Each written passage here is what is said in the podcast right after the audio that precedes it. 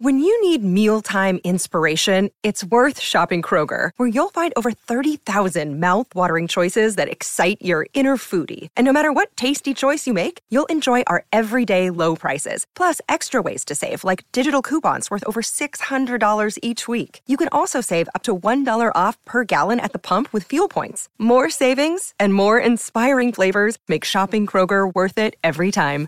Kroger, fresh for everyone. Fuel restrictions apply. Welcome to another edition of Children of Song. Children of Song is the podcast that explores what it must have been like to grow up surrounded by music. Some of our guests are the sons and daughters of music stars. Some of them began making music when they were so young that they can hardly remember a time when music wasn't in their lives. But all of them are children of song. I'm your host, Robert K. Oermann, and I'm joined here in Nashville by my producer, Brad Newman. Welcome back, Brad. Hey, Robert. Thanks again. It's always fun to be here. You know what makes our uh, our next guest so unique is he's a true entertainer. You know, you've shared so much of this town with me, Robert. I brought my kids here in February and we got to go to the Grand Ole Opry, and he was one of the hosts there. And I got to tell you, they were tickled the whole time he was on there. He's got he's got a presence. He's he's sort of part actor, part entertainer. So uh, it should be a very fun morning. He's also the artist that I kind of wish I was. If I could sing, I'd want to sing like Larry Gatlin, and if I could write songs, I'd want to write them like Larry Gatlin. Welcome, Larry.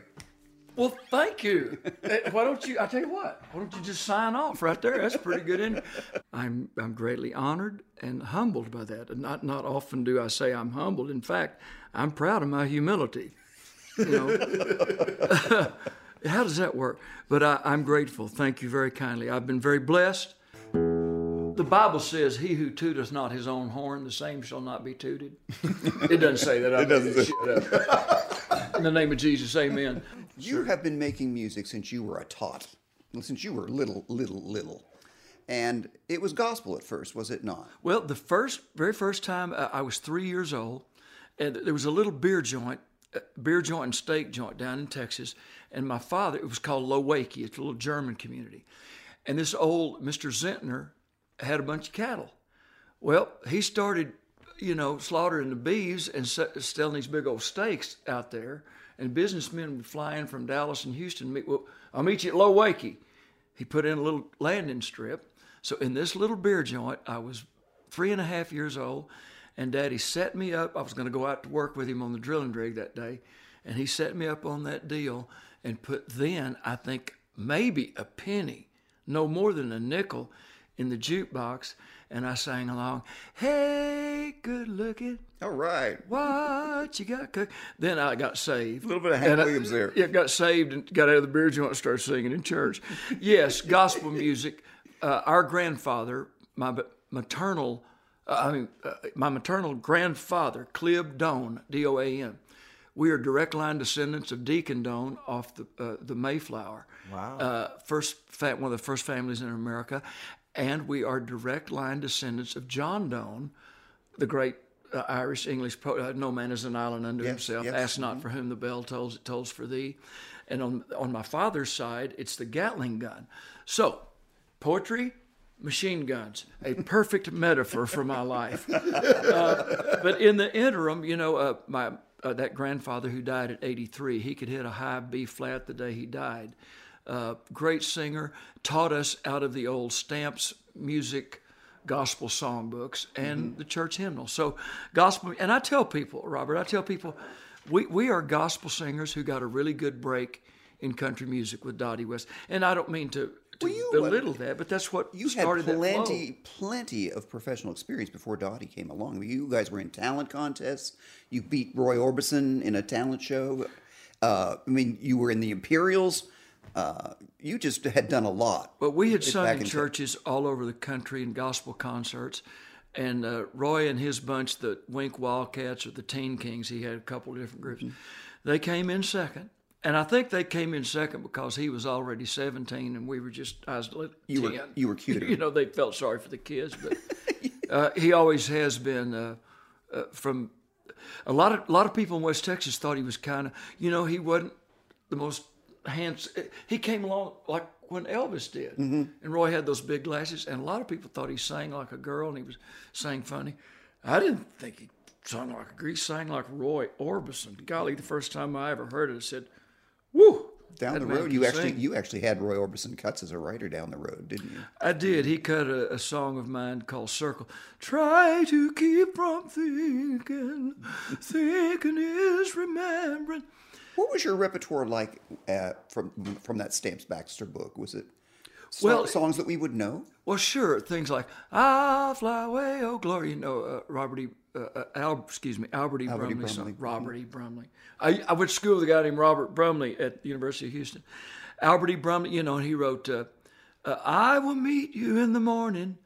Uh, by the bright riverside, you know. Turn your songs like radio on. Turn your radio on. One of the great gospel sing, uh, songwriters of all time, and we actually did. excuse me.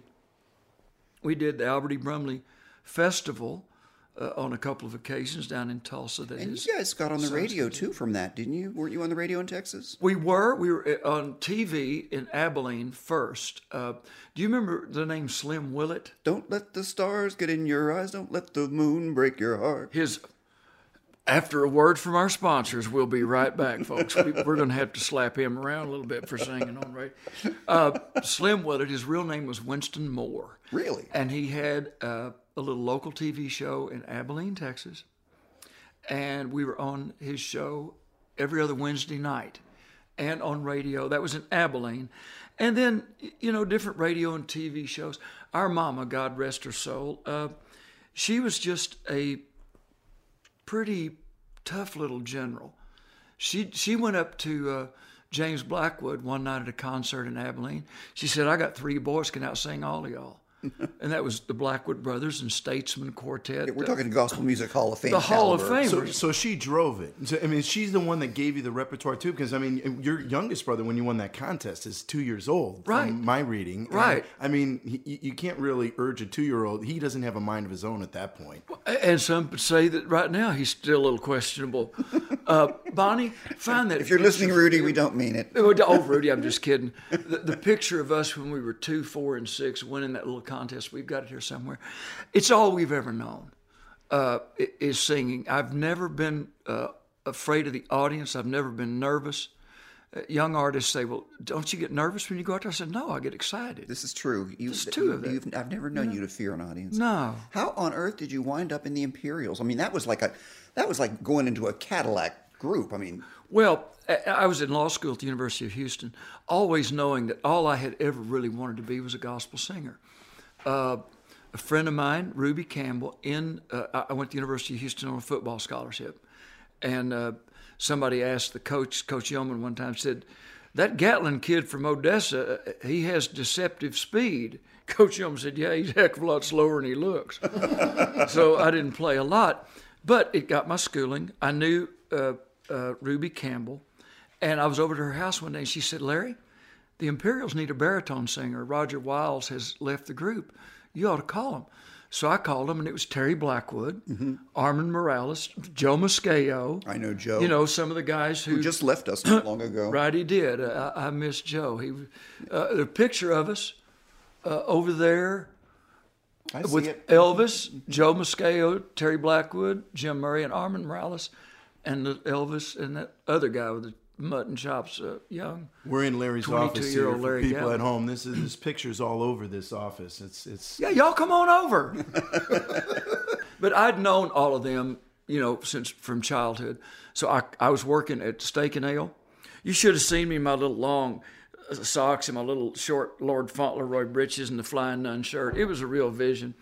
so I called them that day and they said, "Well, we don't really need anybody." They were in Vegas with Elvis. Said, "We don't need anybody right now. Uh, uh, we're just doing ooh ah, you ain't nothing but a hound dog, but we might call." So of course, I went to work that night and I was all excited. And I told the guys, "Hey, man, I might get to go to Elvis." You know, well, about halfway through the, our shift that night of serving steaks, one of them came back and said, "Hey, Gatlin, Elvis is on the phone." Well, it wasn't Elvis; it was our friend, the late Jo- uh, Joe Moscheo, and he invited me, you know, to come and try out for them in Vegas. And an interesting story.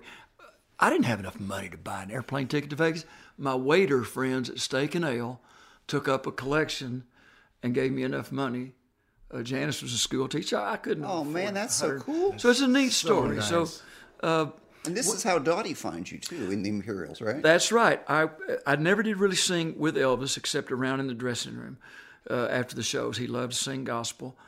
The Imperials really needed me to work with the Jimmy Dean show because they did a lot more with Jimmy. Well, well let's go back a little bit because we went fast forward there. So they, they raised the money for you. Tell me about this audition. I mean, you go out there. Well, I went out there, yeah. and they they taught me the Jimmy Dean show because, like I say, they didn't need anybody for the Elvis show. They were going to take four days out of that month long stay with Elvis at the Hilton, and they were going to go to, to Phoenix and do Jimmy's show. And they they did a lot. Uh, they were more integrated. They didn't just do ooh-ahs. So I tried out for the Imperials. We did uh, after Elvis closed. we opened the next night at the Landmark across the street. Elvis was on the tarmac in his plane, and he said, "Turn it around. I want to go see the Imps." So they turned around, and that's where I have my one and only picture with Elvis. And I thought I had the job. We talked about it. We talked about going to Houston and getting the suits made alike where they all had their suits. They were going to pay me $175 a week. And then the guy they really wanted for the job, a guy named Greg Gordon, flunked his draft physical and didn't have to go to Vietnam. And they didn't really tell me I didn't have the job. One night, Mr. Dean got a little bit overserved playing blackjack, and he wanted to get some more money from the house. I said, Mr. Dean, you've lost more money tonight than my daddy made last year, and you're not going to get any more money. He said, Well, who are you to tell me? He said, I sold 400,000 pounds worth of sausage this week. I said, Well, you're going to have to whip my little West Texas ass to do it. Uh, he said, Well, help. And he, like I say, he'd been a little overserved. So I took him to his room, helped him off with his boots. He said, I guess you know you're not going to get that job with the Imperials. I said, I've already got the job. He said, You don't have the job. They got a guy coming in tomorrow. I said, mm. I said, Why? He said, They know you're going to be a star and they'd have to get somebody else in another two years anyway. So he put a little bit of salve on the wound because it was the single biggest disappointment of my life. All I had ever wanted to be was a gospel singer. So that is another in a long line of me failing my way all the way to the top and then back down to the middle. Dottie West is going into the Country Music Hall of Fame this year, which I'm sure you know and is so well deserved. What a great lady she was. And she got you to Nashville. She did. I miss her every day. I, I was there. I loved her. She was a great songwriter, a great champion of songwriters. While I was around there uh, uh, that month, you know, all she'd talk about, she'd talk about Mickey Newbury, Kris Kristofferson, Willie, and Glenn. She had just done Glen Campbell's Good Time Hour in L.A., and he had given her two brand new Ovation guitars. And one night, the guy was fixing her hair, and all she'd talk was, she said, You look so much like Mickey Newbury. It's unbelievable. You kind of do, actually. Well, back then, even, I'll show you pictures. We looked like twin brothers. I said, Miss Dottie, may I borrow that guitar just for a second? And she heard me in the other room playing. And she came and she said, You're making that up, aren't you? I said, Yes, ma'am, I am. She said, Well, and by then we knew I wasn't going to get the job. So she said, Why don't you send me some songs and I'll try to help you? So after it was all over, flew back to Nashville excuse me, back to Houston. And I wrote eight songs for her, sent them to her. She sent me a plane ticket. And uh, four years later, won a Grammy for Song of the Year for Broken Lady. So I've always said that God's plan for me is more often than not a whole lot better than Larry Gatlin's plan. so, uh, and I would have been happy. Let me say this his plan is different. I'm not going to say it's better. I would have been perfectly happy singing baritone with the Imperials for the rest of my life. But Robert, you're going to love this. I went on the road with Dottie after after Janice and I moved here. Her house was Songwriter Central. Yep. The first night we drove, we we drove a rent truck pulling our little Mercury Capri all the way from Houston. Dottie was cooking breakfast that night at 7:30 in the evening. She was a night person. She said, "Let's go to Mickey's boat." Janice said, "I'm going to bed." So Dottie and I went to Hank Cochran's boat, got on the, the Legend, Hank's boat, right. with Hank, Jeannie Seely, Red Lane, Jack Greene. Went over to Mickey Newbury's houseboat, sat there from six o'clock in the morning, about eleven, when Mickey finally got up, and he walked down uh, there on the dock from his houseboat, had a guitar slung over his shoulder, smoking a cigarette and drinking a cup of coffee. He gets in Hank's boat, the Legend. He said, "Damn kid, you do look like me," because Dottie had already told him about it. He said, y'all, he said, uh, he said, I want to play you something. Tune my guitar a little bit. He said, let me show y'all something I put together last night. And he went, oh, I wish I was in the land of cotton. Old times there are not forgotten. Look away,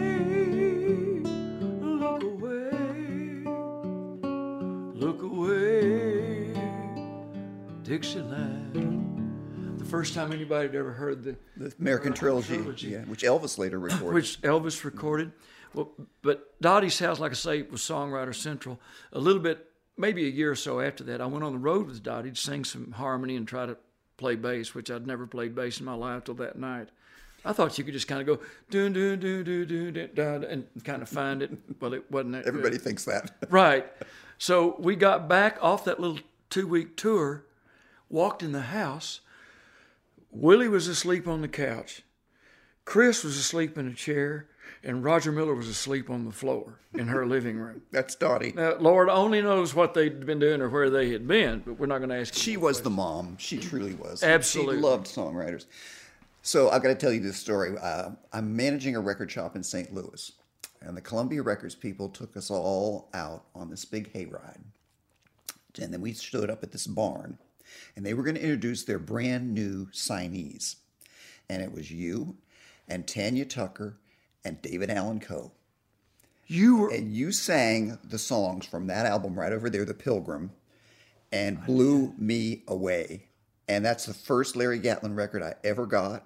And I cherish I still have it.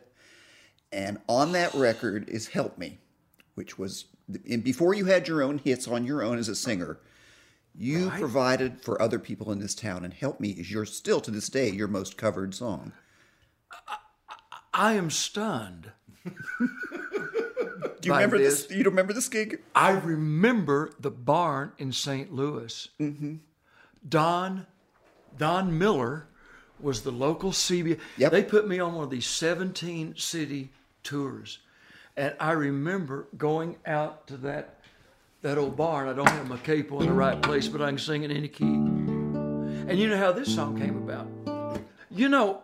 The Nashville Songwriters Association, their motto is "It all, All starts with a song. all begins with a song." That ain't true. It all begins with a capo. I thought you were going to say it all begins with a songwriter. well, that that's probably true. But uh, one night I was in Dottie's bus.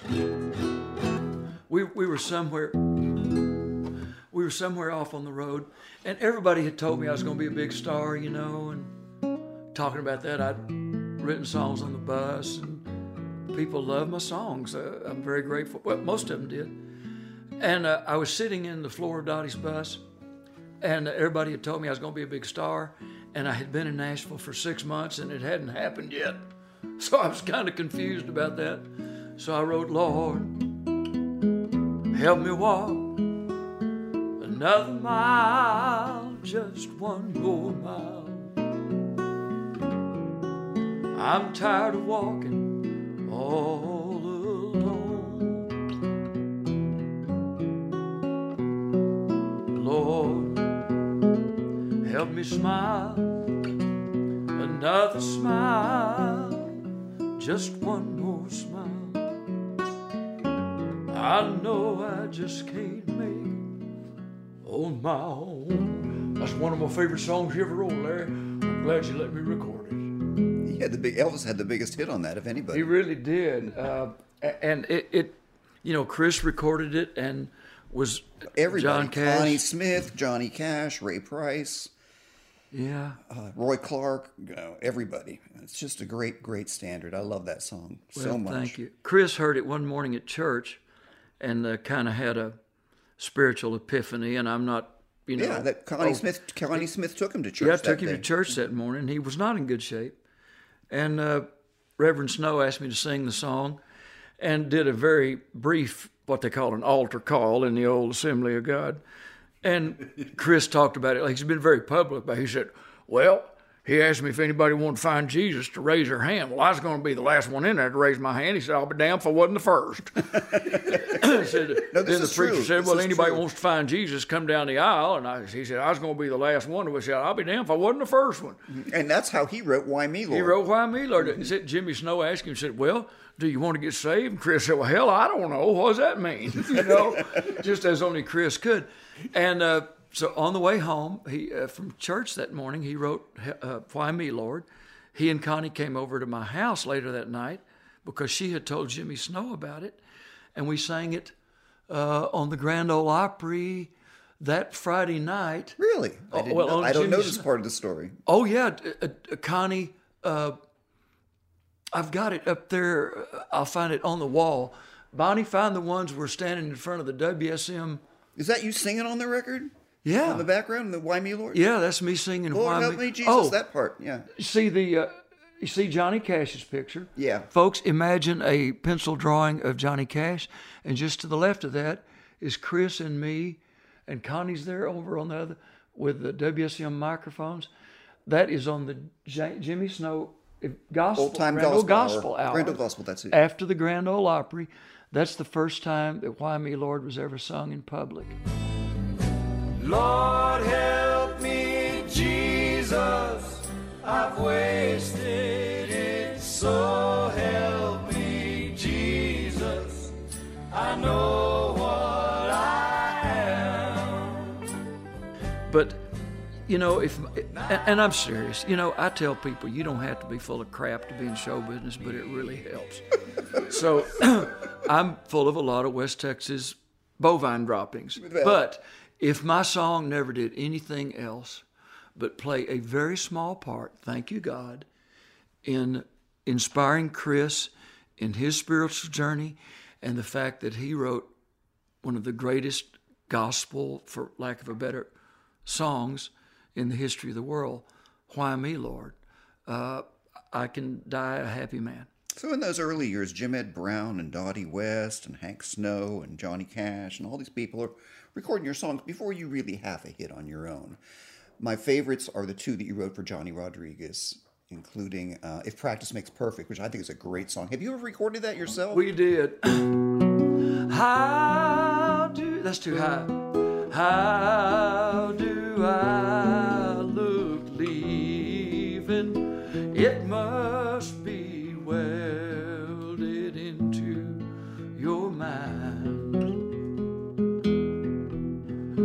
practice makes perfect,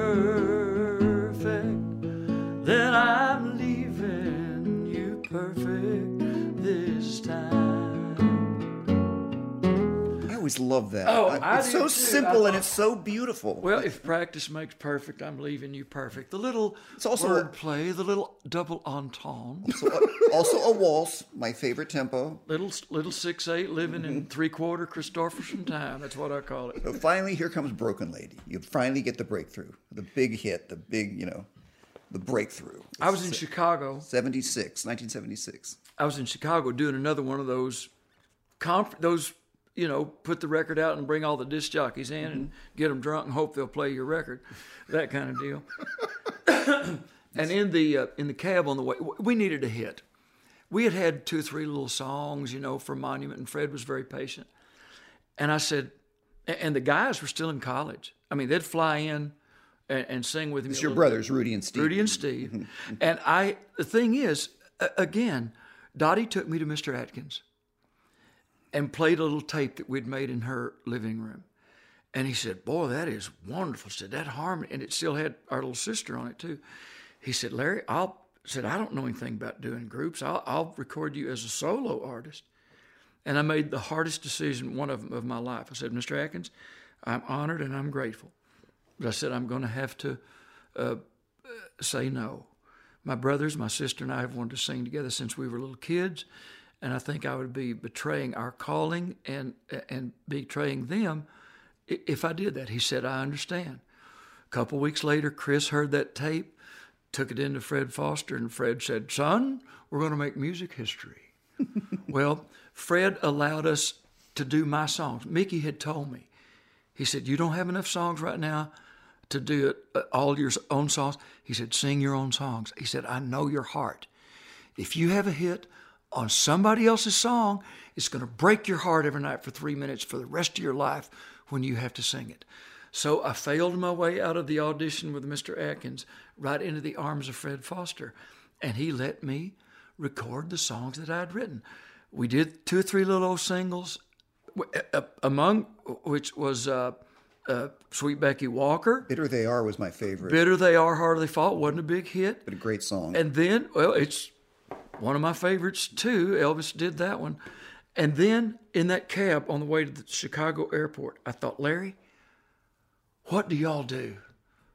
What do you do that will that will stand out and it's not like everybody else and it doesn't just have a guitar in? Maybe you should just sing big old She's a broken lady. That was my part. She's a broken was, That was Rudy's. part. She's a broken lady. So I, I gave you all three harmony parts. In fact, I, I think I doubled one of those harmony parts right then. But when that harmony, when that comes out just clean, she's a bro, and like I say, This that before her there's any instruments on the record. It's just like voices. it's just voices right at the front. And I have had people just tell me that their childhood was filled with Gatlin Brothers harmony. And like I say, our sister LaDonna sang on that first album. She sang the top part, and Rudy actually sang the baritone part, and Steve kind of sang a bass part. Then when she decided that wasn't what she and her husband Tim wanted to do with their lives, they wanted to sing gospel music.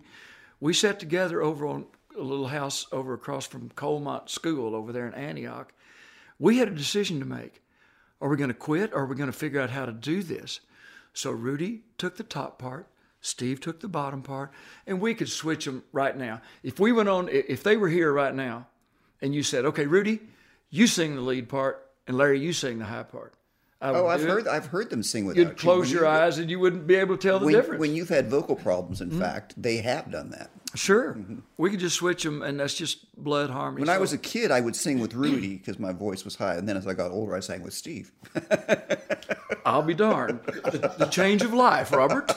Wasn't that a wonderful moment in your life when uh, that happened to you? That, that puberty deal, you know? That, uh, yeah, because it ushered in all kinds of wonderful experiences. So, at first, Steve and Rudy are making a living with singing with Tammy Wynette. Right? Before you have the the show of your of you, um, uh, and how did you get them back? Tammy, when she and George, you know, kind of broke up the band and all that stuff, they needed uh, some uh, backup singers. So I took, I had LaDonna and Stephen Rudy fly in. I called Tammy, and the kids sat down in her kitchen and said, Well, sing something for me. And I just sat there and let the three of them, and I don't even know what they sang. They got through about three or four measures of Amazing Grace or of something. And Tammy said, Well, you're hired. So they were on the road with her. That good. It was that, oh, it's just, you know, it's it's family harmony. These three It's- boys can sing like birds. Well, I'm it's- telling you. Yeah. I, I I tell people, look, I, I, I kid around a lot, I know, but I'm grateful to God for the instruments that He gave us. I've had four ver, vo- vocal cord, I've had three beers and four vocal cord surgeries. and, uh, well, it's a little early in the morning. Parts of our hearts torn away four vocal cord surgeries and I can still hit the notes. I am grateful to God. I'm grateful for the brothers. People, you know, because I write the songs and because I'm the kind of the spokesman for the group, I get uh, uh, more credit than I deserve. When people come up to me at the end of the show, they say, Boy, Larry, you sure did sing good tonight. I said, I better sing good because those other two cowboys are going to sing good. they do it every night. Most consistent, in tune. We did uh, live albums, you know, back before we had uh, Pro Tools. We've never had to go in and change one note. We sing in tune. You do. Uh, and I, I'm grateful for Steve and Rudy, the best partners a man could ever have.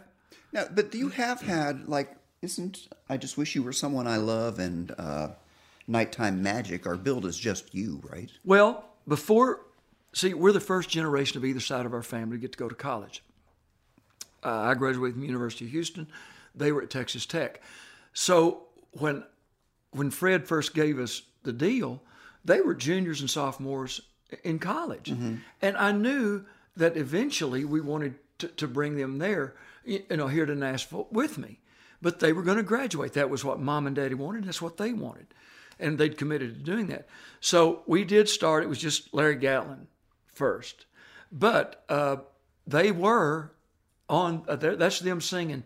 We had the Rhodes Sisters. Is that right? Yeah, Donna and uh, From Memphis. yeah, and they had a brother too. Right. They sang on two or three of the first, uh, a couple of things on the Pilgrim album. And it was Larry Gatlin at first. Our plan, and Dottie thought, come here and get established and then bring them. And that's what we did. So, a- again, hearkening back to uh, the Chet Atkins story.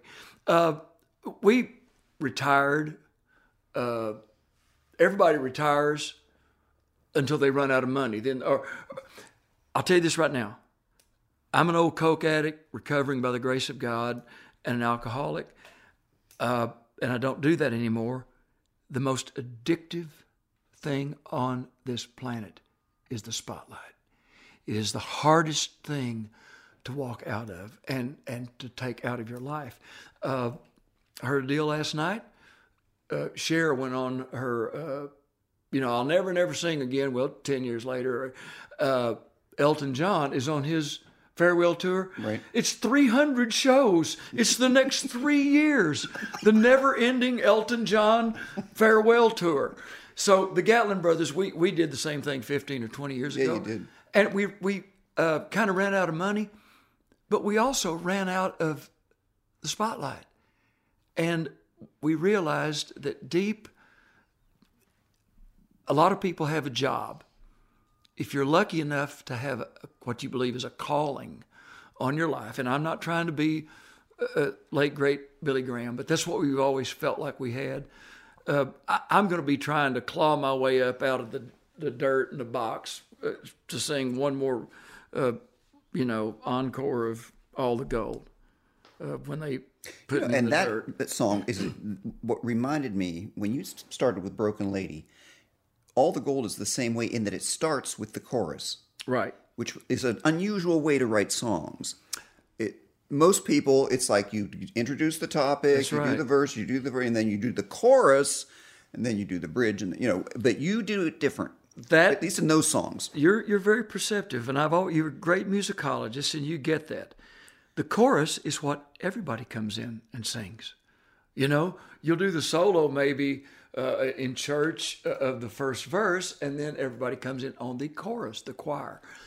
When the deal, the story about Broken Lady a while ago, when that happened in the back of that Chicago cab, and, and I realized that, let me see if I. And Broken Lady was such a big song and won the Grammy. If you remember, uh, then we had uh, Nighttime Magic and Love is Just a Game.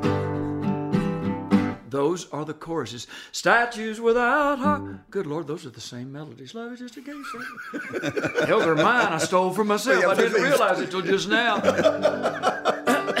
and then all the gold. Well, Mickey Newbury wrote the same melody for 30 years, and he's one of the greatest songwriters ever. So, So did Chuck Berry. we, we, yeah, we realized that the part that the people are going to sing, put that up first. I did not mean to mislead you. So it worked for us. Uh, it became kind of uh, our, you know, something that people uh, Trademark. uh, really, it was the, the Gatlin Brothers harmony at first. So uh, I love to write story songs and long and tangled verses and bring stuff like that. But uh, you know, starting with the chorus and then doing a little verse, repeating the chorus, modulate up a step, sing it again uh, with just the drums and a cappella. It has bought us this wonderful house. You're listening to Children of Song. I'm Robert K. Oermann, and I'm joined by producer Brad Newman, and today we're spending time with the always entertaining Larry Gatlin. After all the gold in California, you decided to make a statement about homelessness. and it failed. Yeah. And when I think about your career, I think about just one big success after another, one number one hit after another, but that is not actually what happened. That is it goes not what happened. it goes like a wave. It goes there's a big song, a couple big songs, and then you kind of dip and then you go back and you you're like the rubber ball, it bounces back again and again. Not a consistent everything's number one.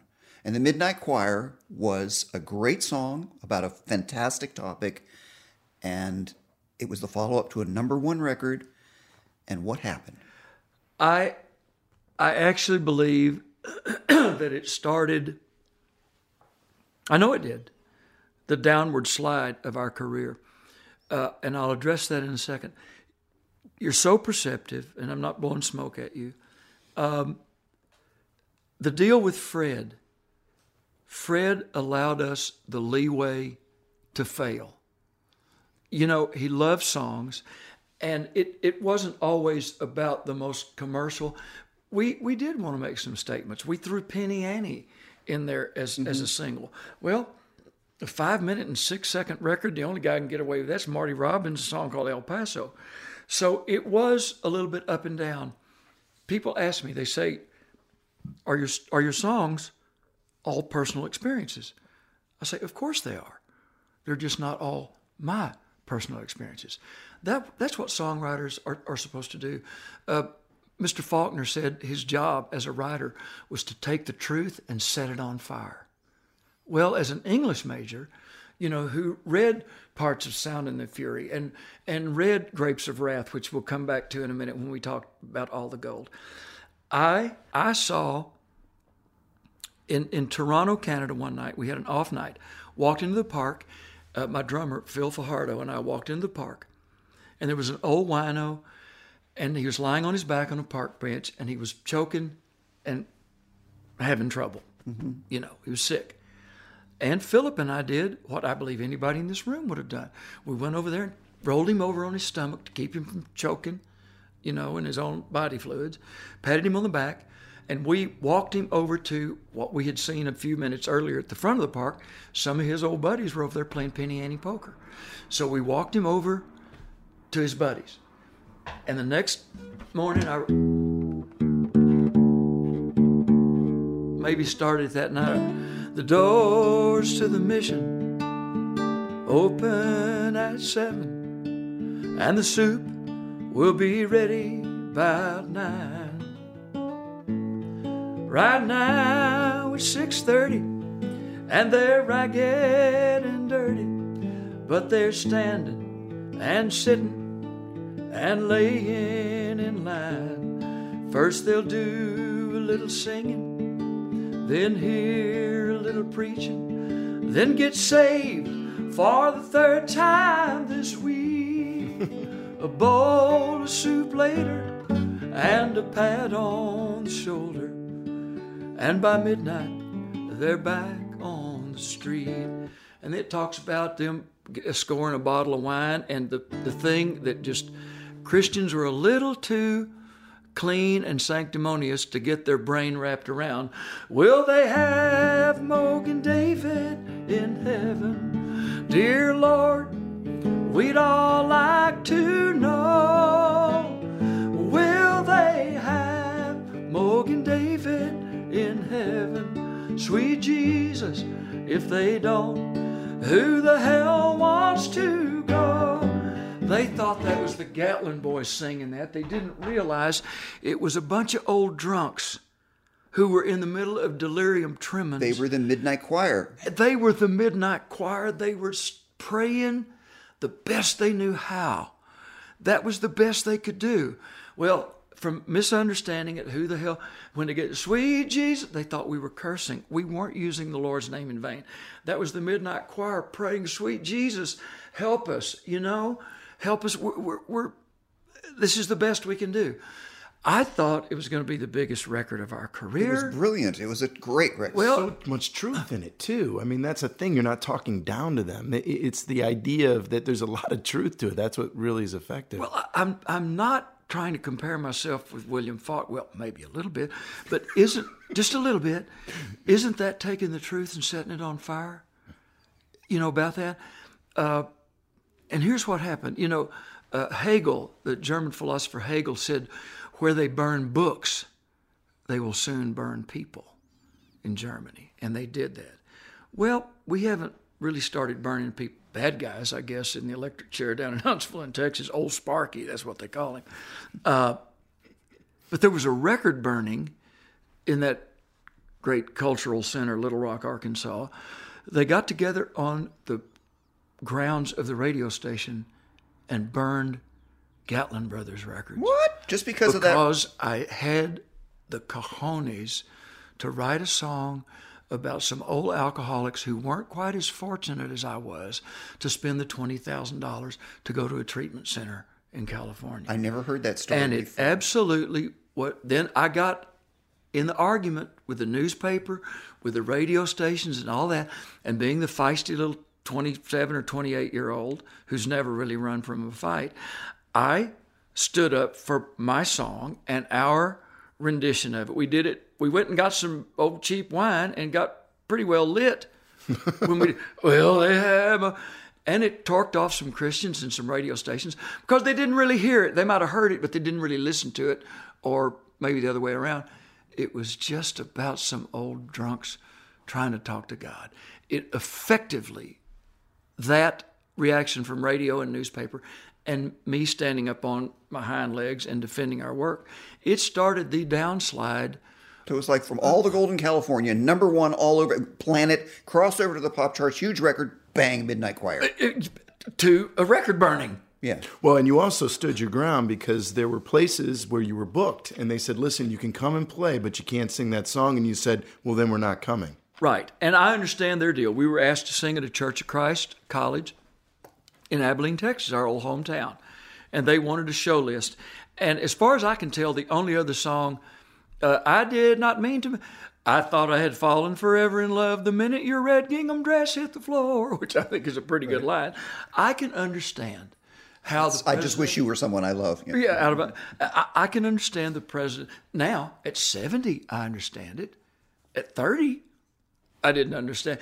You know, Mark Twain said it's amazing how stupid my father was when I was 13 and how smart he'd become by the time I was 30. so I understand their position at that point in time. But even now, if we have kids in the audience, a lot of times I'll change it around or, or kind of mumble it. The first time you walk through the door. But that and the Midnight Choir are the only things that I would not sing in front of my mama or the Lord Jesus if he were sitting here, which he is, right up there. On, on and you, Jesus has the highest point, uh, uh, really. It well, And he's lit up too. and by he's, the way, at he's home. lit- he's got a nice. up. By 1983, though, you're back again. The, the rubber ball bounces back with Houston, Houston, a huge record. Well- and a, s- and a different thing for you. It was sort of a swing number. It was a very, very different Larry Gatlin song. It really was. We had done we had done the uh, Nebraska State Fair, and uh, at the Nebraska State Fair, they it's called Aksarben, which is really Nebraska spelled backwards. A friend of mine said, you, "I know you're a big football fan." Said, "You know what that big N stands for on their helmets?" I said, "No." He said, "Knowledge." so I we were uh, we were going to the Cheyenne Rodeo the next day, and I rented a car because the guys had gone on in the bus. I flew in and I was going to write, Cheyenne means I'm one day closer to you. So I taught that to the band the next day at the Cheyenne Rodeo. And Steve Gatlin says, That is horrible. That really stinks. Said, We're going to Houston tomorrow to do the Houston Rodeo. If you'll put it in a little Texas shuffle, you might have something. So I, it went from Cheyenne means I'm one day closer to you. It went to Houston. Houston means that I'm one day closer to you. We sang it at the rodeo that night for 48,972 people, the largest crowd ever to see a rodeo anywhere on the face of the earth. It remained the world record for five years.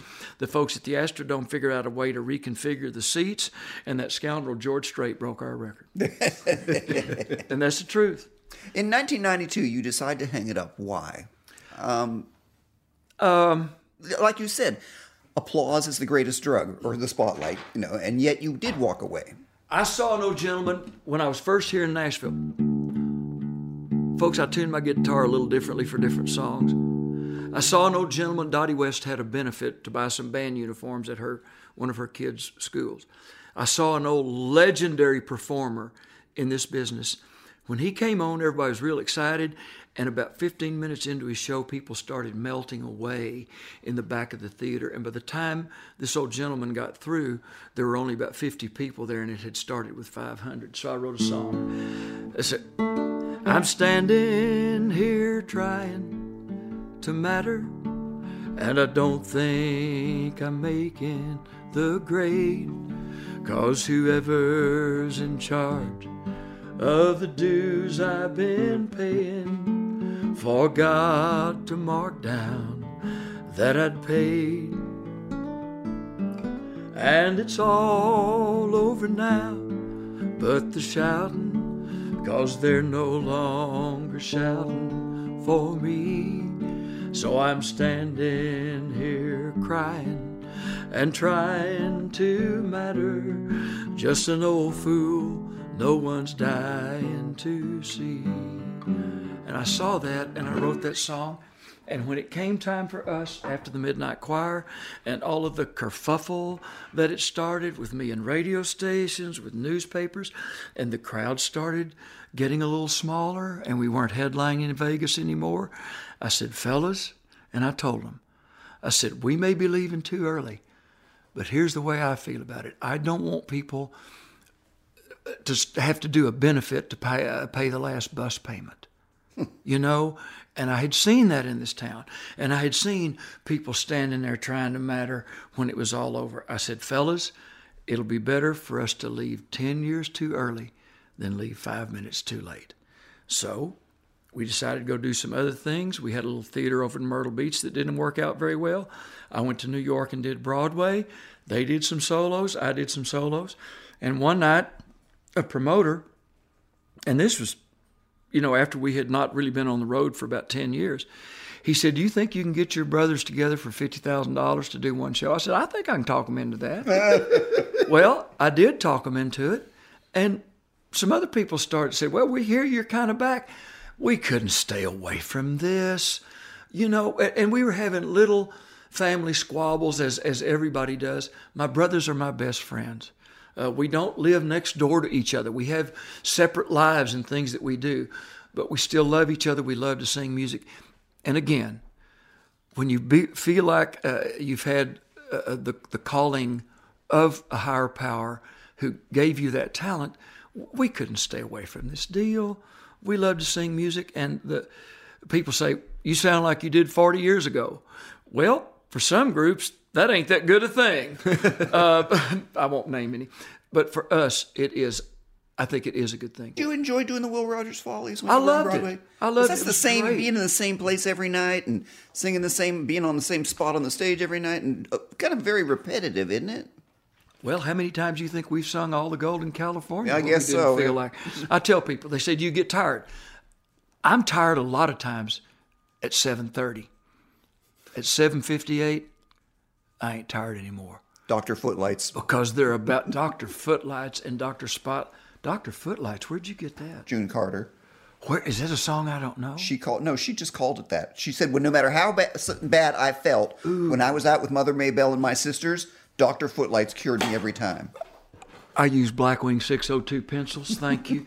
I'll tell you about those in a minute. Okay. Dr. Footlight and Dr. Spotlight always heal what's aching in me. well, I'm going to write that. In fact, You y'all should. break down and get out of here right now. You're very write it. prolific as Right. a writer, are you not? I write almost every day. I'll pick up the guitar if it talks to me. I'll write. If it doesn't talk to me and I don't feel the spirit, I've never had writer's block in my life. Writer's block means go play golf, go do something else. I'm not going to work and labor at this. Now, when I write one or I'm starting it and I get into it and it's going and it's moving, I will craft it. John Rich said, You write songs differently than other people. I said, Kris writes perfect iambic pentameter. Freedom's just another word for nothing left to lose. Willie's the best first line songwriter I ever heard. Well, hello there. Yeah. Or when the evening sun goes down. you got to listen to that. Newbury is a storyteller. Uh, uh, uh, Kris, John. John said, John Rich said, You write? I said, I try to write every syllable. I want it to be perfect. None of us can do that. But as an English major who loves uh, William Butler Yeats and who, you know, Kris, when we get together, you know what Kris and I talk about? William Blake. Yeah, we do Tiger, William Blake. Tiger, Burning Bright. He was a Blake scholar. He loves Blake. A- and, I love Blake. So, uh, but so that the idea is jillions. I have. Did you write when you couldn't sing? Oh yeah, yeah. Oh, now I wasn't supposed to because even when you're not singing, if you're playing guitar or hearing music, your vocal cords do what they call sub singing. They move anyway. Were you scared when you couldn't No, sing? no, I wasn't. I, I really wasn't. Since the first time Dr. Ossoff told me about it, A- and I'm I'm not trying to say a- at all. I, I'm like the Apostle Paul. I am the chiefest of sinners. I have thorns in my flesh, but those thorns in my flesh make me human and make me depend on my higher power and my Maker for healing. So I I wasn't uh, being a musician, being a singer. I sing correctly, Robert. What I don't do, I don't talk correctly. Like right now, I've got a little phlegm down there in, in my throat. It's two different muscles, isn't it? Talking It's two different things, talking and singing. Mm-hmm. Mm-hmm. So I wasn't worried about it. I knew that I would be taken care of.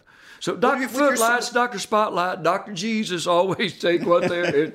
So when you do write, let's take all the Golden California. How did that song come? When you know, All right, I think in song titles. I think mm-hmm. in rhymes, internal rhymes. I love it because of poor. I was sitting. This is. I'm not. You know, Texans will put a little hair on a story if they have to. I'm not putting any hair on this story. I was in a Hertz rent a car, stuck in a traffic jam. Right in front that red light. You've been there, right in front of the Hollywood Bowl. oh yeah, You've been at that red light. You know what I'm talking about. Mm-hmm. Going from Sunset around to Burbank. Right. I was going to go have so a few meeting. ways to get through there, and that's one of the bottlenecks. that's one of the bottlenecks. So I was going to have a, a, a meeting with Mr. Mo Ostin at Warner Brothers. So I was stuck in this traffic jam, and right in front of me was a 1958 Mercury station wagon with Oklahoma license plates. And they had pots and pans and boxes and stuff. And, and I could see that scene in Grapes of Wrath when they're loading that old Ford pickup truck and they're going to move out of the Dust Bowl to California. I could see Grapes of Wrath, the Joad family. I could see it in my mind right there as I was sitting. And I said to myself, these poor Okies, because I talk out loud to myself. My internal dialogue is not internal. It is external. There ain't much filter between my brain and my mouth, unfortunately, sometimes. So I blurted out these poor Okies coming out here to get rich and famous and be stars. God help them. Then I said, they're going to find out real quickly, all too quickly, that all the gold in California is in a bank in the middle of Beverly Hills in somebody else's name. I took that Hertz rent car slip, Hertz rent a car slip, got a pen out of my saddlebags, and wrote, "All the gold in California is in a bank in the middle of Beverly Hills, somebody else's name." The traffic, the light changed, the traffic broke up. I, I had my meeting with uh, Mr. Ostin, and I sat out in the Warner Brothers parking lot and wrote "All the gold in California." The whole song, word for word, never changed. Uh, like I say, we went back, and six months later, it's the number one song in America. Ain't God good? Uh, and I tell the story. Thank God for Anne Louise Jones, Miss Jones, my senior English teacher, where we we read Grapes of Wrath. I do songwriter master classes one time, and I, I asked this kid, I said, "Well, what do you like?" I said, Do "You want to be a songwriter?" He said, "Yeah." I said, "You are a songwriter. You're just not a song craftsman because there's only one of those in this room, and that's me." now, if you want to be one, I said, "What do you like to read?" Anyway, he said, "I don't like to read." I said, "You want to be a songwriter? You don't like to read? That's like being a fireman saying you don't want to hop on the truck and drive fast." So we went back to Nashville and we did all the gold. And we started it with the chorus, Robert. Everybody sing, chime in. Bonnie, come on. All the gold in California. You got Rudy's part. Is in a bank in the middle of Beverly Hills in somebody else's name. If you're dreaming about California. It don't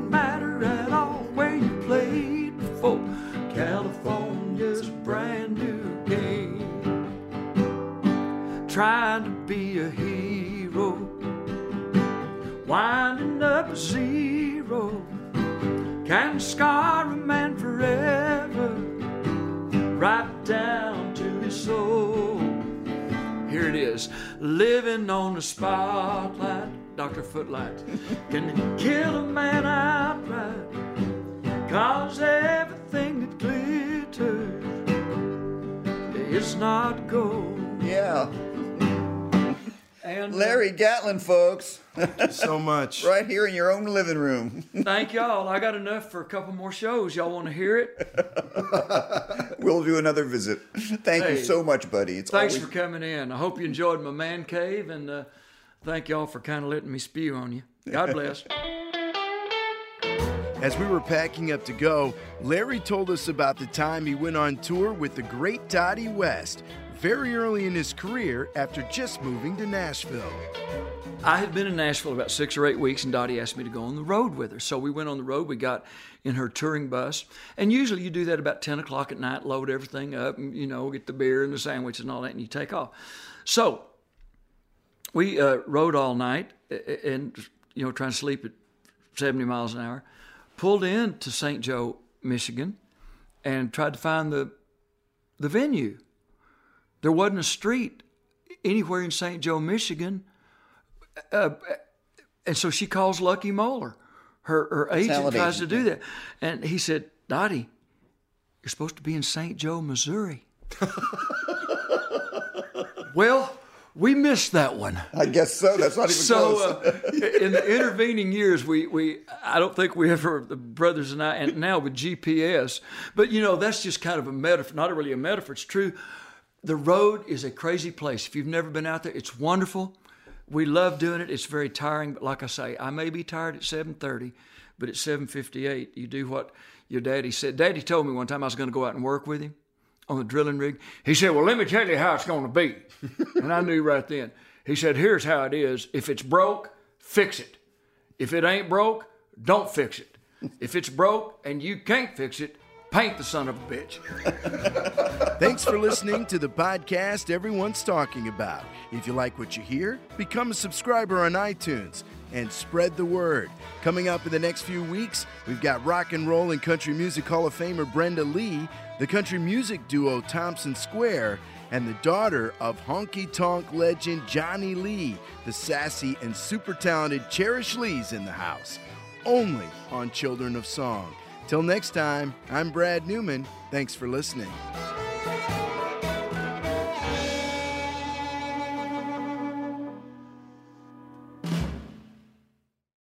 This is Jimmy Failla, inviting you to join me for Fox Across America, where we'll discuss every single one of the Democrats' dumb ideas. Just kidding. It's only a three hour show. Listen live at noon Eastern or get the podcast at foxacrossamerica.com. Listen to Fox News Podcast shows ad free on Fox News Podcast Plus, on Apple Podcast, Amazon Music with your Prime membership, or follow wherever you get your podcasts.